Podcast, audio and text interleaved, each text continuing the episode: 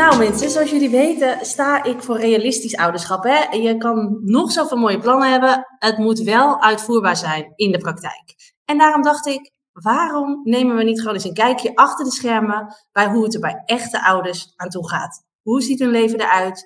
Wat voor soort ouders zijn ze? Uh, wat zijn hun struggles? Waar zijn ze trots op? Nou, en om te beginnen ga ik vandaag een podcast opnemen met Linda van uh, uh, het Insta-account Een Huis Vol Testosteron. En Linda is 33 en net zoals ik moeder van vier jongens. Uh, samen met haar verloofde Peter, ze is inmiddels al, uh, een poosje verloofd, maar door uh, corona, ik ken het, blijft die bruiloft op stapel liggen. Maar ze heeft vier jongens, eentje van tien, één van acht en een tweeling van vier. En iedere dag krijgen haar volgers ruim 13.000 op Insta een inkijkje in haar leven. En het leuke is, Linda laat niet alleen de nou ja, de mooie dingen zien, maar ze laat ook zien nou ja, waar ze tegenaan loopt, wat lastig is. En dat maakt haar zo echt en leuk om te volgen. Nou, naast haar leven als moeder en influencer werkt ze ook 24 uur als senior uh, campagne manager, of het zal waarschijnlijk in het Engels uitgesproken moeten worden. Maar goed, uh, bij een influencer agency. Um, dus dat is Linda. Hey Linda, tof, daar zitten we dan. Leuk ja, om te spreken. Heel erg leuk. Heb je nog iets aan te vullen op, de, um, uh, op mijn intro? Of zeg je nou, dat, dat klopt wel zo ongeveer? Nee, ik denk uh, dat je alles uh, zo'n beetje gezegd hebt over mij. Nou, gelukkig. Hey, ik weet zeker dat luisteraars het heel leuk vinden om je te leren kennen. En het is altijd interessant om te horen hoe andere ouders dat aanpakken. En als eerste ben ik even benieuwd. Vier kinderen. Heb je altijd van een groot gezin gedroomd? Of nou, het is wel grappig, want ik kom zelf uit een gezin van drie meiden. Ja. Um, ik ben in eerste instantie tot mijn zesde alleen geweest. Um, was niet geheel de planning van mijn ouders, maar ja, soms loopt dat zo. Ja. Um, uiteindelijk kwam er nog een zusje bij. En toen dacht ik altijd, ja, maar als ik dan maar één zusje heb, dat is ook maar zo één. Dan hebben mijn kinderen later maar één tante. Oh ja. En, nou ja, gelukkig kwam daar uiteindelijk nog een zusje bij. Maar ik zei wel altijd, ik wil later een even aantal. Dat is wat ik destijds altijd zei. Ja. Maar goed, als je dan eenmaal uh, begint uh, en kinderen mag krijgen, dan merk je op een gegeven moment toch dat dat een beetje verandert.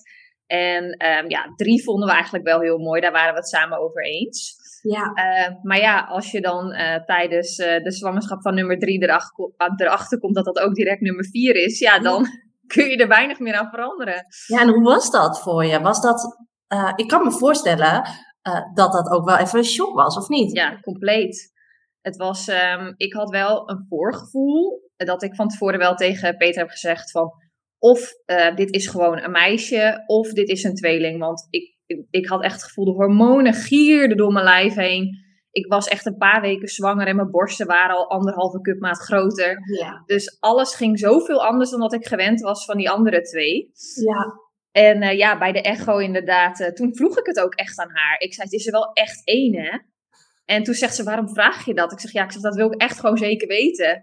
Nou ja, en toen kregen we dus het beeld te zien dat ze zei van, nou, nee, het zijn er echt twee. En, en zei, ik zie ook echt twee kloppende hartjes. Dus ja, vanaf dat moment waren we eigenlijk wel een beetje verslagen. Het voelde een beetje alsof we een beetje verslagen waren, zeg maar. Ja, ja dat snap ik. Even, het denk ook wel even geduurd om, om daaraan te wennen ja, weet je, het was vooral, we gingen vooral heel erg in de praktische zaken ook zitten. Dat weet je, normaal gesproken, als je al een kindje hebt, dan weet je gewoon, we hebben alles. Uh, we hoeven niks meer opnieuw aan te schaffen, want we kunnen het hergebruiken.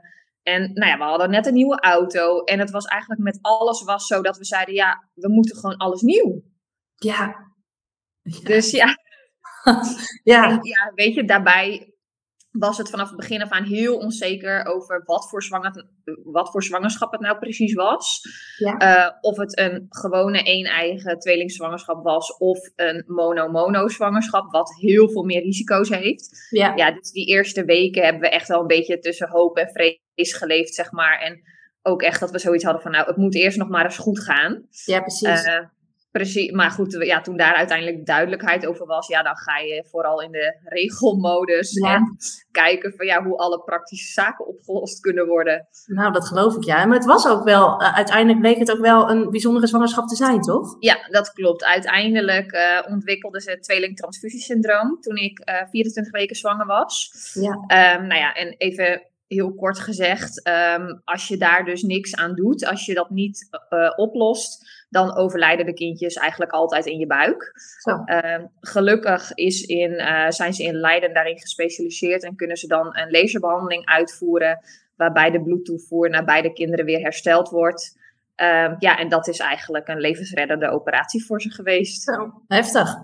Ja, weet je, vanaf 24 weken tot hun geboorte was eigenlijk eh, heel onzeker. Broeden op mijn eieren, zo voelde het een beetje. En zo lang mogelijk proberen ze binnen te houden. Ja, nou heftig. En uiteindelijk zijn ze gewoon gezond geboren, hè?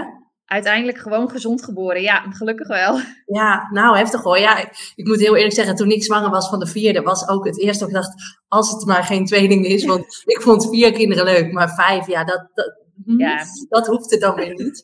Nee. Dus ik snap helemaal wat je bedoelt. Hey, en, en vier jongens. Ik bedoel, ik weet niet hoe het met jou zit, maar ik krijg heel vaak te horen, zo hé, vier jongens. Ja, dat ook? Ja dat, dat is altijd. Je krijgt altijd opmerkingen in. eh, oh, wat zul jij het druk hebben? En ehm, nou ja, voor mijn, voor mijn gevoel wordt het ook vaak wel een beetje de negatieve kant ingetrokken, zeg maar. Ja. Hè, van dat, nou ja, dat het zielig is dat je geen meisje hebt of oh dat ja. soort zaken. En ik moet je heel eerlijk bekennen, ik, toen ik wist dat we alleen maar jongens zouden krijgen, vond ik dat echt wel lastig in het begin. Want ik had echt wel, weet je, ik kom zelf uit een meidengezin. Ja, Dus ik had wel heel erg de wens voor een dochter, zeg maar. En dat heeft ook echt wel een tijdje geduurd voordat eh, dat echt afgesloten was, zeg maar. ja. Maar ja, inmiddels, eh, ja, weet je, ik geniet enorm van die jongens en ik vind het vooral heel erg leuk. En ik denk, oh je, hoe leuk is het, die, die vier mannen later. Ik sta daar, nou ja, een beetje klein te zijn eh, later, denk ik, tussen Ja. al die mannen. Ja, dat herken ik helemaal. Maar ook inderdaad dat mensen het een soort zielig voor je vinden dat je dan geen meisje hebt gekregen. Alsof meisje eh, uiteindelijk het doel moet zijn van, van moederschap. Ja, Dat vind ik wel eens irritant. Ik heb ook wel, toen bleek dat de vierde geen, eh, eh, dat dat ook een jongen was, dat ik dacht, oh oké, dus ik ga nooit winkelen, dat soort dingen. Nou ben ik zelf ook helemaal niet zo'n tuttebel, dus vind dat, dat kon ik me daar vrij makkelijk bij neerleggen. Maar ook mijn man, of nou, vriend eigenlijk, die, die vond het vooral ook lastig dat hij niet dan dat, eh, nou ja, dat vader-dochter, wat, die wel eens hebben, weet je wel, dat je zo bij je vader wegkruipt en dat hij haar kan beschermen. Voor hem was het eigenlijk nog meer eh, even slikken, dat, dat, eh, dat het een vierde jongen was. Maar ja, ik herken ook wat je zegt. Niks leuker als dat ze met z'n vieren lopen te rouwdouwen en ook af en toe heel vermoeiend. Dat wel. ja weet je, het, het is nooit stil in huis. Nee, nee, nee, dat, eh, eh, eh, ja, dat houdt wel op. Ja. Ik, heb zelfs wel eens dat ik zeg, jongens, liggen ze weer over elkaar heen. Ik zeg, daar is de trampoline, daar mag je dat doen. Doei. Precies, lekker naar buiten uitwaaien. Ja, precies. Hey, ehm, je neemt eigenlijk al je volgers mee in, in een groot deel van je leven. Of tenminste, voor je volgers is dat een groot deel van je leven. Ik denk dat het uiteindelijk wel meevalt. Maar ik ben even benieuwd, hoe zien jouw dagen eruit? Wat, Ehm, ja, nou, ik heb dus sinds vorig jaar heb ik een andere baan. ja, Ik eh, werkte hiervoor altijd in het ziekenhuis als doktersassistent en ik werkte gewoon drie vaste dagen. Ehm, inmiddels werk ik dus 24 uur verspreid over vier dagen. Ehm, woensdag is standaard mijn vrije dag. En ehm, ja, de andere dagen werk ik dus eigenlijk mijn uren. En ik probeer zoveel mogelijk onder eh, schooltijd van de kinderen, zeg maar, te werken. ja, Eh, zodat ik smiddags gewoon lekker mijn handen vrij heb voor de kinderen. Dus ja, weet je, dat is natuurlijk een enorme luxe positie eigenlijk. Ja. Want ja, ik kan ze gewoon altijd zelf naar school brengen. Ik kan ze zelf weer uit school halen. En ja, ik ben er eigenlijk altijd. ja, lekker. Dat is wel fijn hè, als je het helemaal zelf kan indelen. Ja, dat is super fijn. En ook gewoon het gevoel dat je, weet je, we hebben heel lang wel ehm, onze ouders ook gehad als oppas. En dat is natuurlijk echt super fijn. En daar zijn we ook enorm dankbaar voor. Maar het is ook fijn als je op een gegeven moment in je punt, op een punt in je leven komt dat je, dat, dat je gewoon kan zeggen, weet je, het is goed en we kunnen het nu zelf. Ja, ja, dat snap ik. Dat, is, dat geeft ook wel rust. Ja, En ook dat je, ik kan me voorstellen dat het ook heel erg scheelt dat je niet die red race hebt van ik kom uit mijn werk en eh, dan moet ik nog koken en de hele... eh, nee, dat, dat scheelt echt enorm. En ik, ja, weet je, ik moet wel zeggen dat ik ben niet zo'n, eh, ik, ik, ik hou niet enorm van koken. En eh, als ik eenmaal dan ook weer aan het werk ben, dan kan ik daar ook wel weer helemaal in opgaan. Dus dan zit ik soms middags ook nog weer snel dat ik denk, oh, ik moet nog even wat mailtjes doen. En dan is het alweer tijd. En dan denk ik, oh, ik heb eigenlijk alweer tijd tekort. Ja. Maar ehm, ja, weet je, op zich, Peter is ook altijd wel redelijk op tijd thuis. En die vindt koken heel leuk. Oh, dat is goed. Ehm, dus meestal hebben we daar wel gewoon een goede taakverdeling in. Dat hij dan gaat koken. Weet je, ik zorg met de kinderen dat uiteindelijk de tafel gedekt wordt. En uh, nou ja, wie kookt hoeft niet op te ruimen, hè? Ah, ja, ja, dat is bij ons ook zo. Daarom kook ik. hey, en uh, je vertelt over Peter, hè? Hoe is die balans tussen jullie? Doen jullie het echt samen? Of... Uh... Uh, ja, weet je, wij, dat is wel veranderd zeg maar in de loop der jaren ook. Um, weet je, uiteindelijk als er dan dus een tweeling bij komt, je hebt je handen daar echt enorm vol aan. Uh, nou ja, corona kwam natuurlijk, waardoor hij ook ineens thuis moest gaan werken. Ja. En, uh, en ik moest wel naar het ziekenhuis om te werken. Ja. Dus eigenlijk veranderde daarmee de rolverdeling compleet. Ja. En uh, was hij thuis met de kinderen. Ja.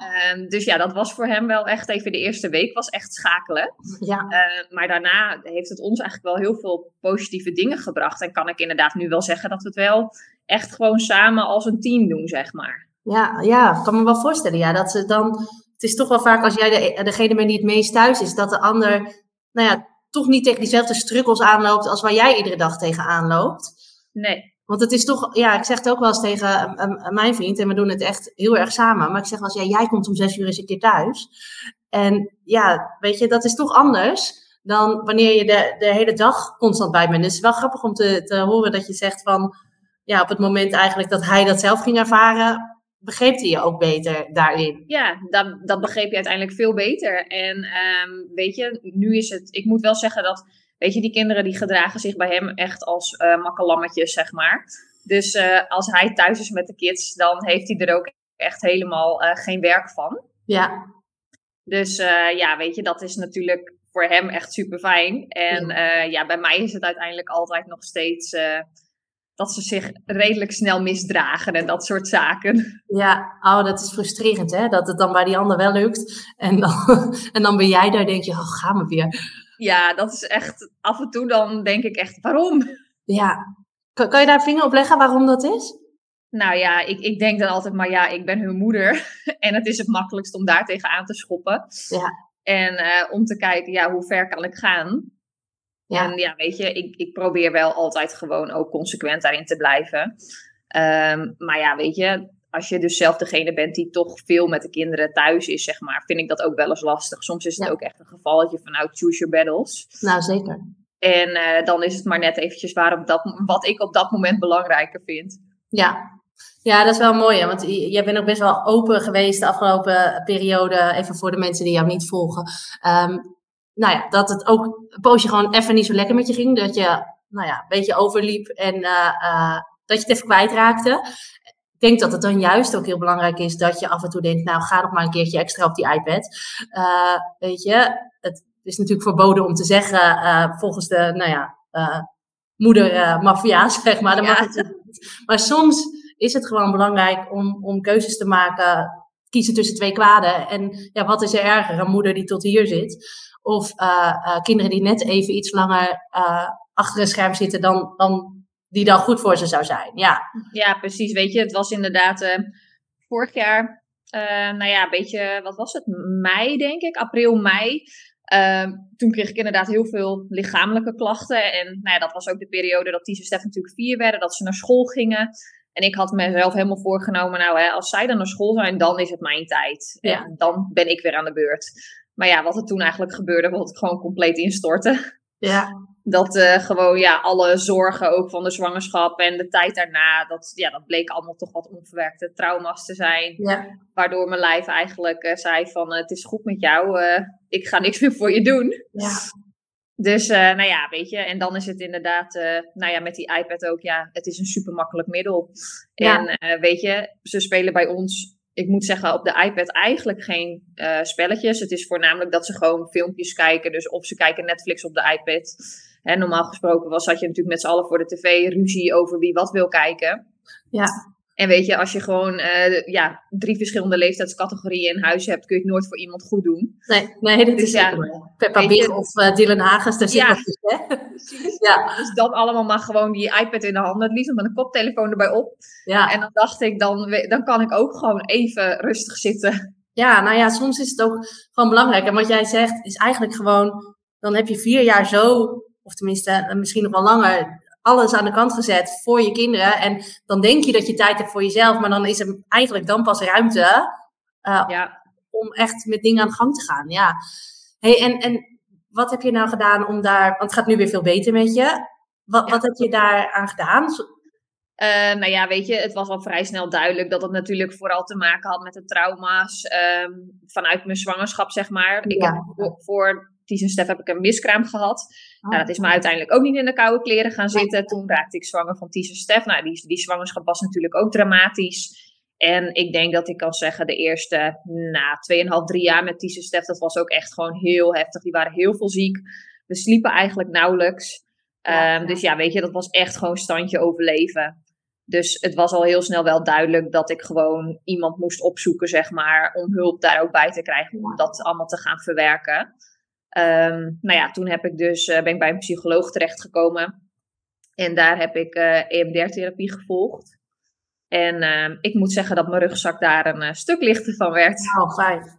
Ja, mooi. Goed, ja. Fijn, bijzonder hoe dat gaat dan, hè? Dat, dat, ja, ja. ja, ik vond het ook een hele bijzondere manier, zeg maar, van hoe zo'n therapie werkt. Maar ik kon wel echt oprecht zeggen dat ik dacht, van toen ik naar buiten stapte, voelde ik me gewoon zoveel lichter. En um, ja, weet je, uiteindelijk ook gewoon ervoor gekozen om mezelf gewoon op één te zetten. Ja. En niet altijd maar alles eerst voor de kinderen te willen doen. Ik had soms dat ik om elf uur dacht, oh, ik heb nog geen ontbijt gehad. Ja. En uh, weet je, nu is het dus ook gewoon zo dat als de kinderen zitten te ontbijten, ga ik ook eerst zelf eten. En daarna pas de rest. Ja, ja, dat is wel mooi wat je zegt. Want heel, doen heel veel ouders. Hè, dat ze zichzelf wegcijferen. En, en ja, zeggen wel eens van ja, dat hoort er nou eenmaal bij als je jonge kinderen hebt. Maar ja, mijn stelregel is altijd: als je niet goed voor jezelf kan zorgen, kan je ook niet goed voor een ander zorgen.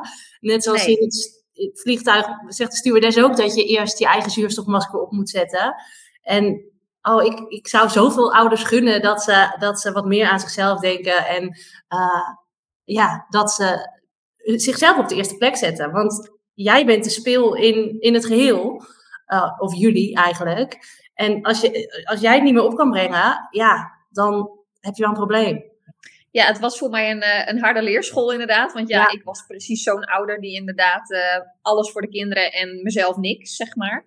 Ja. Maar uh, ja, weet je, uiteindelijk is dat ook gewoon een leerproces. En dat vergeet ik soms nog steeds wel eens. Maar ik probeer wel steeds, meer, steeds bewuster te leven met het feit uh, dat ik er ook gewoon nog ben. En ja. dat ik zo nu en dan ook nieuwe kleren mag hebben. En dat ik ook eens een keer geld aan mezelf uit mag geven. Want ja, weet je, dat is vaak hè, al het geld wat er is. Nou ja, de kinderen hebben altijd van alles nodig. Ja. Maar soms denk ik, ja, ik heb ook gewoon even wat nodig nu. Ik heb nu gewoon even een relaxmoment nodig of iets dergelijks. Ja, en dan ga ik dat dus nu wel gewoon doen. Nou, volgens mij kunnen we stoppen met deze podcast. Want dit is, nou, dit is echt, ja, vind ik echt mooi dat je dat zo zegt. Want dat, uh, uh, ja, ik gun ouders dat ook, weet je. tuurlijk, die nieuwe broek voor die kinderen is belangrijk. Maar je, je hebt zelf inderdaad ook dingen nodig.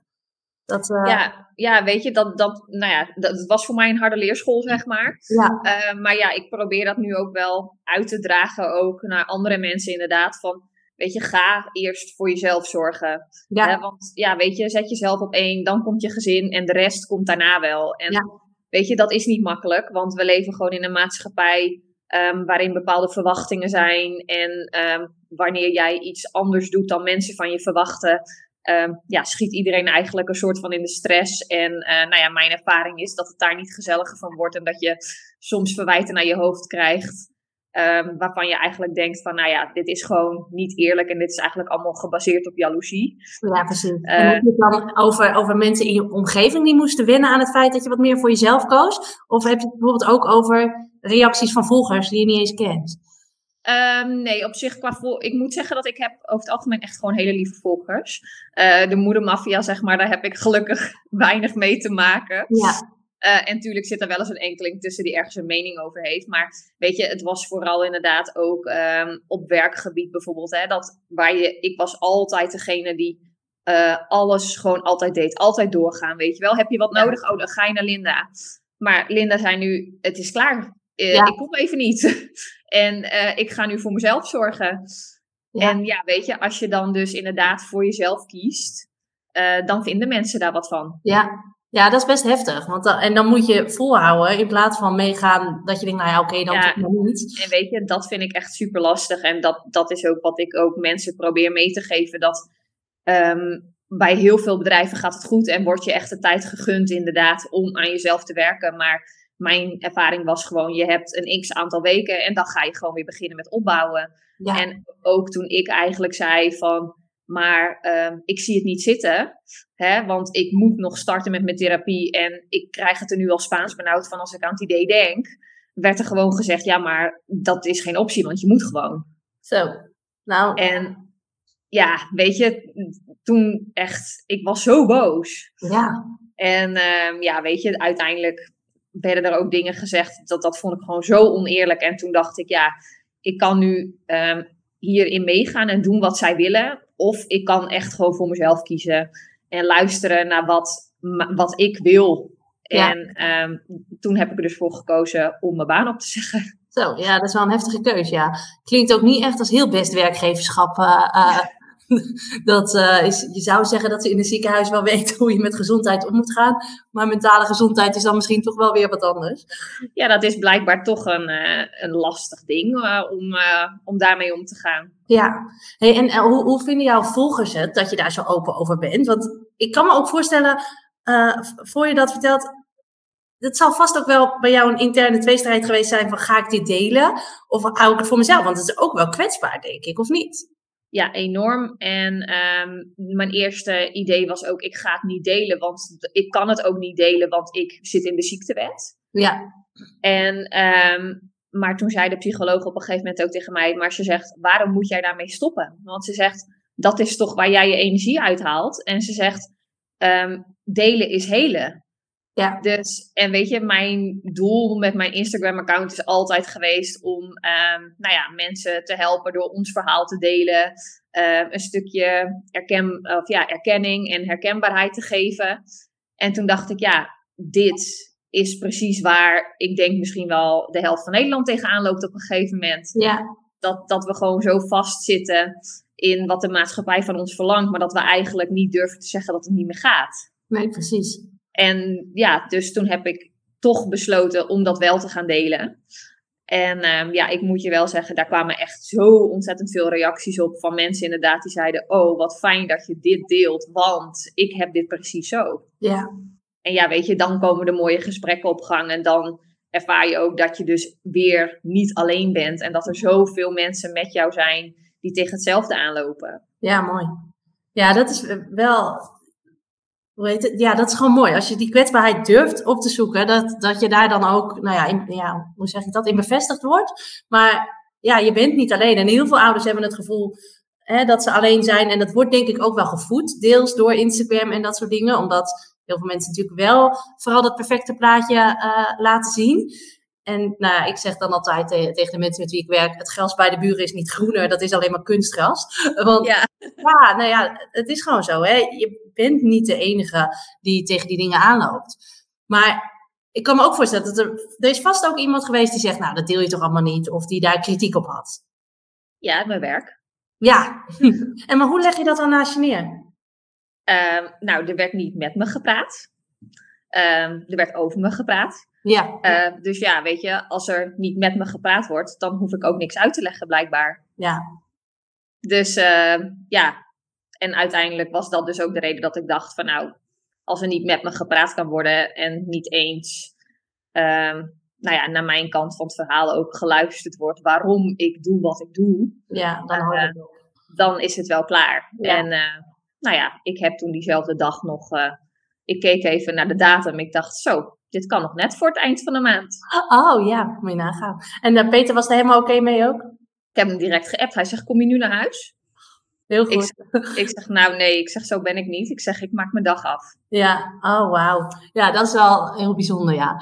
Hey, en als je het hebt over, nou ja, hè, je vier jongens, eh, dingen zijn soms lastig. Wa- Wat is voor jou de grootste struggle? Waar zou je het liefst, wat zou je het liefst vandaag nog eh, de deur uitgooien qua waar je tegenaan loopt? Ehm, ja, dat, ik moet zeggen dat, dat ik dat wel een lastige vraag vind. Ehm, weet je, het zijn, het zijn gewoon vier hele verschillende kinderen. Uh, allemaal ontzettend eigenwijs. Nou, dat hebben ze natuurlijk niet van een vreemde. dat, dat, zijn Peter en ik allebei. Dus ik denk dat onze kinderen daarbij een beetje vooraan in de rij stonden toen ze dat kregen. Um, maar ja, ik, ik, ik vind het gewoon altijd heel erg lastig. Die onderlinge strijd altijd. Ja. Hè? Altijd alles maar op een weegschaal. Oh, hij heeft dit, dus ik wil dat ook. Ja. Um, ja, en weet je, gewoon dat, die strijd en dat niet luisteren dan, weet je wel. Alles gewoon vijf keer moeten herhalen en dan toch weer je stem moeten verheffen of echt boos worden voordat er nou eindelijk eens een keer geluisterd wordt en voordat ze mij ook echt serieus nemen. Ja, ja dat kan me voorstellen. Dat is gewoon, dat is frustrerend. En ook daar ben je echt de enige die niet in. En het lastige is dat heel veel, eh, weet je, ik ontplof ook wel eens, hè, mensen denken wel eens van, uh, uh, hebben een soort op een voetstuk gezet. Dat gebeurt jou niet, heus wel. Ik ben echt moeder Teresa niet. Maar de, wat er vaak bij veel ouders gebeurt, is dat ze nou, daar soms best in kunnen blijven hangen. Hè. Uh, ze hebben de lat vrij hoog voor zichzelf gelegd. En dan baal je ervan als je weer ontploft bent. Als je weer je geduld niet uh, bewaard hebt. En dan denk je, waarom kan ik dat nou niet?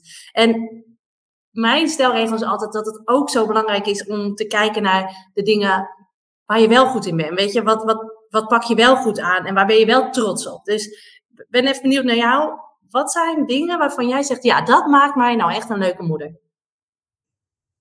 Um, ja, dat vind ik ook weer zoiets lastig om over mezelf te zeggen. Waarom vraag ik hem? ja, dat, nou, ja, weet je, ik, um, nu ik natuurlijk veel meer thuis ben en meer tijd ook heb voor de kinderen, zeg maar. Ik, weet je, ik ben er smiddags echt gewoon voor ze. Dus ik, ik heb de tijd voor ze om met ze aan de tafel te gaan zitten, om samen een spelletje te spelen, om lekker te gaan zitten knutselen. Um, dus ja, ik denk um, dat dit werk wat ik nu doe, uh, er wel voor zorgt dat ik op dit moment gewoon echt wel een leuke moeder voor ze kan zijn. Ja. Ja, tof. Mooi dat je dat kan zeggen. Dat die keuze is dus niet alleen voor jezelf geweest, maar het werkt ook door op hun. Ja, ja. er is gewoon zoveel meer rust in huis, weet je wel. Ze weten nu gewoon dat ik werk één dag in de week op kantoor en dan werkt Peter thuis. En verder weten ze gewoon dat ik er gewoon altijd ben. Ja. En um, hoe zouden je kinderen jou omschrijven, denk je? Um, dat is wel een goeie. Ik heb laatst toevallig een keer een vraagsticker geplaatst toen we in de auto zaten. En toen kwam er een vraag inderdaad van een volger van wat vind je leuk aan je moeder? Um, nou ja, toen kwam er vooral naar voren dat ik wel goed kon koken en uh, wel goed kon stofzuigen. dat soort zaken. Fijn. Um, ja, ik, ik denk dat ze mij zouden omschrijven wel als. Uh, ik denk dat ze wel zeggen dat ik streng ben. Mm -hmm. um, want ja, dat, dat, dat, dat ben ik uiteindelijk wel voor ze. Um, ja, en ik hoop dat, nou ja, dat ze ooit nog zullen zeggen: het was ook echt wel rechtvaardig, man. Ja, nou, vaak komt dat over 15 jaar, nou misschien 20. Uh, precies. Ja, precies. Ja, en ja, weet je, er wordt heel veel um, geknuffeld hier in huis. Dus ik, ik, ik, hoop dat ze inderdaad zullen zeggen dat ik een hele liefdevolle moeder voor ze ben. Ja, mooi. Hey, en, en Peter, hoe zou die jou omschrijven? Ja, dat is een goede vraag. Ik denk dat hij wel mij zou omschrijven als um, iemand die weet wat ze wil, um, duidelijk, soms misschien uh, niet consequent genoeg. Mm heel prikkel hè, tussen vader en ja. ja. nou dat denk ik. Ja. Hey, en, en hoe ben jij vroeger zelf opgevoed? Wat... Ja, ik kom wel gewoon uit een heel warm nest. Mijn vader was een marinier, dus die was veel weg.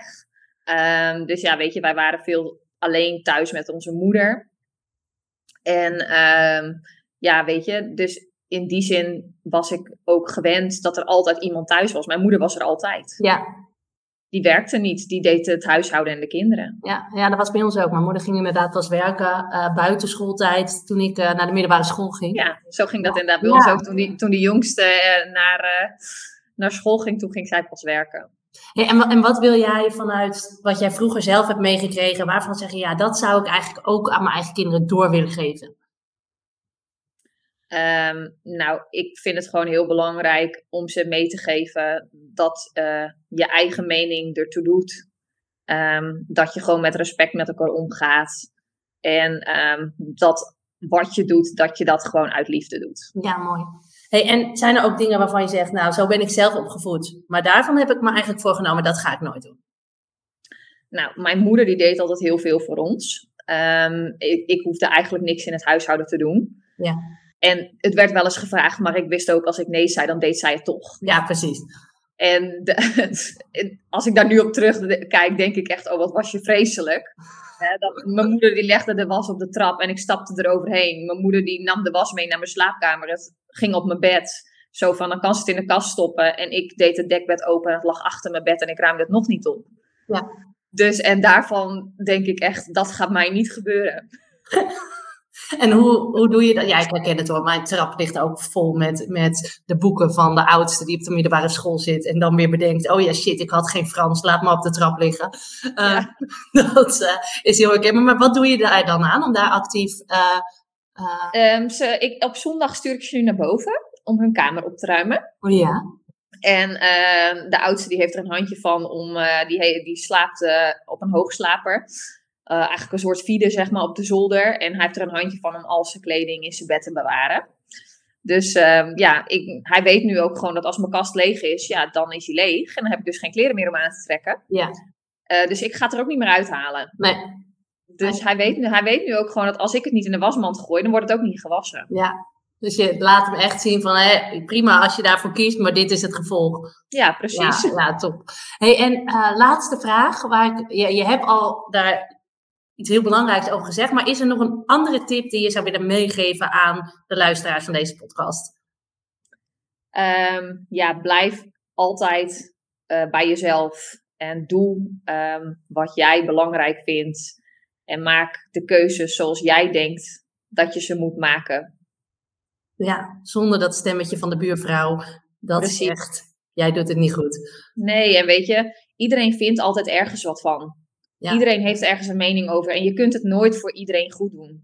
En uiteindelijk uh, doet het er ook niet toe wat de buurvrouw vindt. Het doet er toe wat jij en je gezin vinden. Ja, en weet je, ik kan me wel voorstellen dat er een hele grote groep mensen is die daar toch gevoelig voor is. En weet je, ik ja. was dat ook. Ja. Ik vond die, me die mening van die ander vond ik ook altijd veel te belangrijk. Ja. Maar ik weet nu wat het mij heeft opgeleverd om uiteindelijk die mening van al die anderen overboord te gooien en um, volledig voor mezelf te kiezen. En um, ja, dat heeft me uiteindelijk gebracht waar ik nu ben. En um, ja, ik durf wel oprecht te zeggen dat we als gezin ook gewoon enorm gegroeid zijn en nu wel, nou ja, echt in een hele fijne flow zitten eigenlijk. Nou, mooi. Hey, ik denk dat dat een, uh, een mooie laatste ding is om mee af te sluiten. Uh, ik vond het onwijs leuk om met je te kletsen. Ik denk dat het voor de luisteraars ook nou, niet alleen een leuk gesprek was om naar te luisteren, maar dat ze daar ook echt nou ja, dingen uit mee kunnen nemen. Wil je Linda volgen, dan kan je haar volgen, het huisvol testosteron. En er zitten puntjes tussen, hè? Dat klopt. Ja, Dankjewel ja, voor het luisteren. Nou ja, daar deelt ze van alles over het leven. En uh, Dit keer kan je nog veel met meer Linda over van huis Dankjewel, Linda. over hoe zij Heel erg bedankt. Leeft. Yes. Dankjewel voor het luisteren en tot de volgende aflevering van Annie's podcast.